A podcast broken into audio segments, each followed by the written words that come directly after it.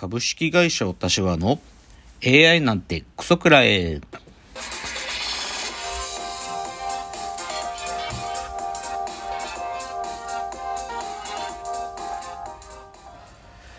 群馬が生んだ怪談時株式会社私は社長の竹之内です。えーこの番組は大喜利 AI を開発する株式会社私は社長の竹之内が AI のことなんかお構いなしに大好きなサブカルチャーにサブカルチャーについてサブカルリテラシーの低い社員に丁寧にレクチャー言い換えれば無理やり話し相手に乗ってもらう番組です。ということで今日201回なんですけどあのーいつものアシスタントの深谷さんがちょっと今日体調が悪いっていうことなんでお休みなので今日は一人でやるって感じなんですよと。でまあ冒頭なんていうのかな。ちょっと最近の実感の話ですけどメンターって大事ですねっていう。なんかめうんいやまあ昨日つくづくそう思いましたね。なんか最近大変なこともたくさんあってて少しこうね自分のモチベーションっていうよりかはこう前向きになる気持ちとかをなかなかこう安定してなかったんだけど昨日こうまあ月に1回くらいこうお茶していろいろ相談する方ででまあうちの応援団でもあるんだけどもどちらかというと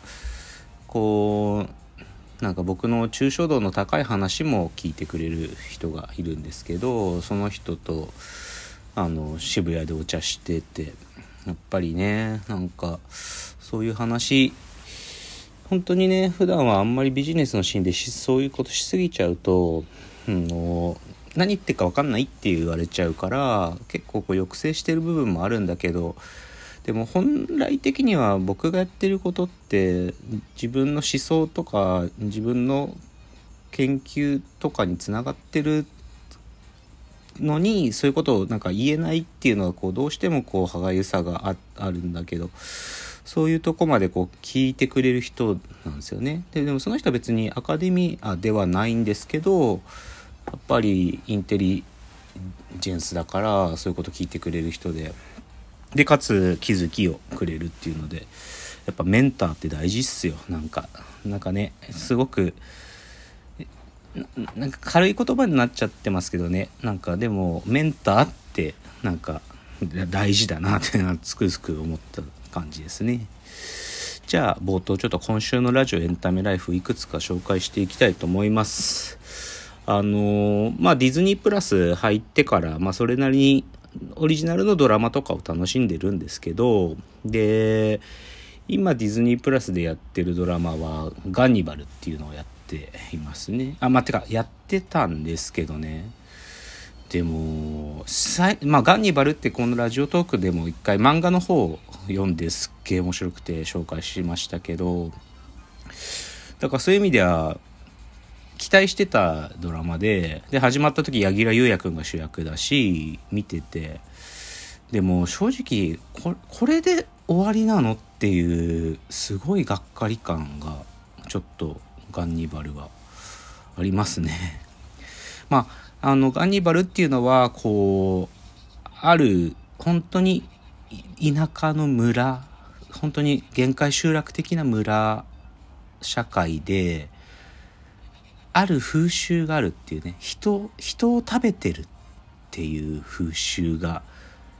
隠されていてでそうでだけどそそれを暴いていく警察官の話なんですけどね。すすごくこうグロテスクでもありスリリングだしサスペンスって面白いんだけどそのある種の村落共同体における風習とかね祭事ってことですよね。それの最後の書き方がこれでいいのって感じでしたね。なんか何と僕比較しちゃったかっていうとミッドサマーですね。映画のミッドサマー。や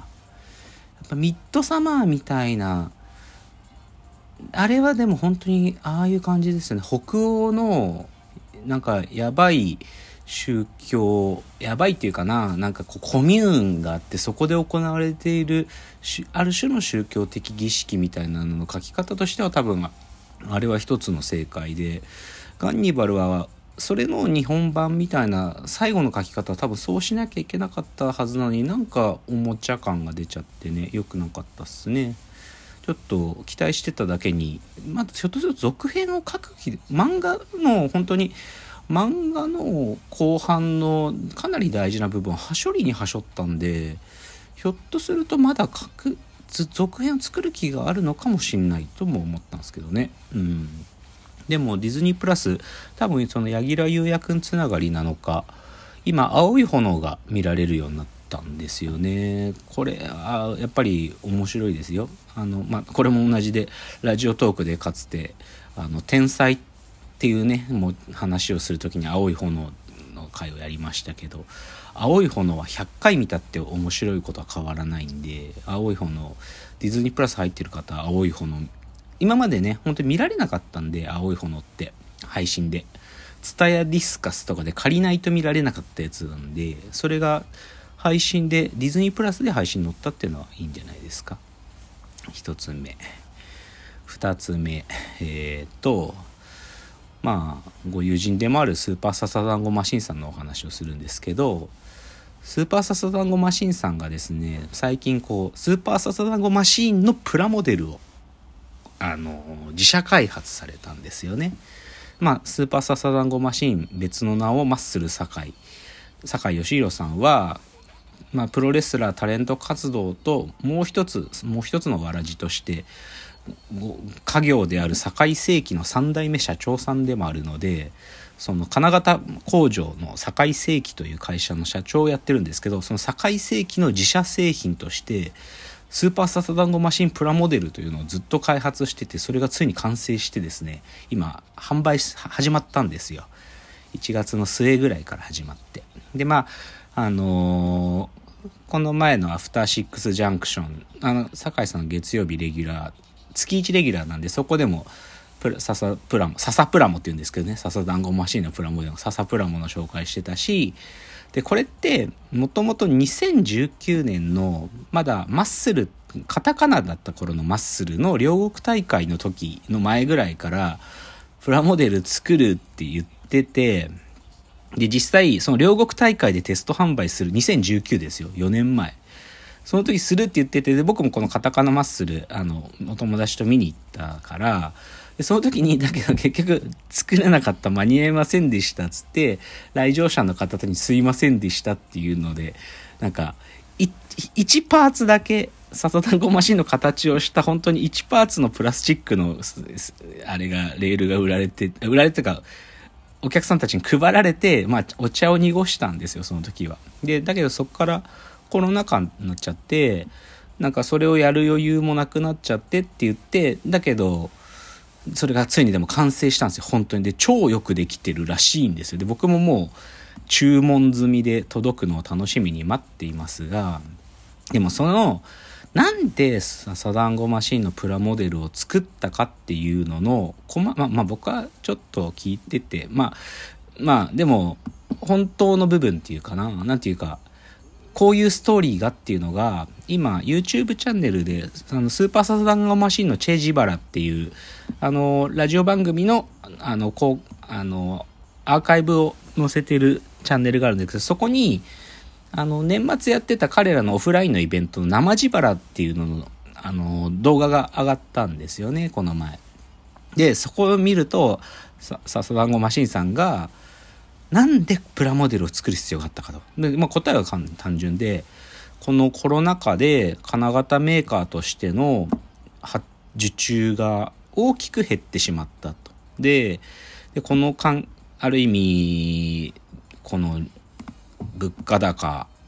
で景気という意味でも厳しいこの環境下で、なんていうか自社製品で逆転の一手を打つんだというね。その社員が一丸となったプロジェクトがこのサスダンゴモのマシンのプラモデル開発プロジェクトだったってことがね語られて結構胸にくるものがありますよやっぱり。うん、なんかまあなんていうかな。まあ僕はお互いどちらかというとその会社経営者っていう意味でもなんかそういう話も笹団子さんとしたりするんでそれはねすごくなんか見てて胸が熱くなるものもあるしだからちょっと情報量が整理しないと分かんなくなっちゃうぐらい多いんですけどスーパーササダンゴマシンさんのプラモデルが今、えー、ベースで発売笹団子紹介っていう彼らの EC サイトで発売されていて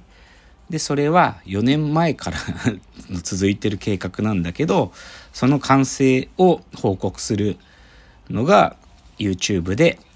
えー、スーパーササダンゴマシンのチェ・ジバラという YouTube チャンネルでその細かいことが説明されてる生地腹という動画がありますのでそれを見たらあの司祭が分かりますし欲しくなりますよ。すっげえよくできてるんで。僕もなんかずっと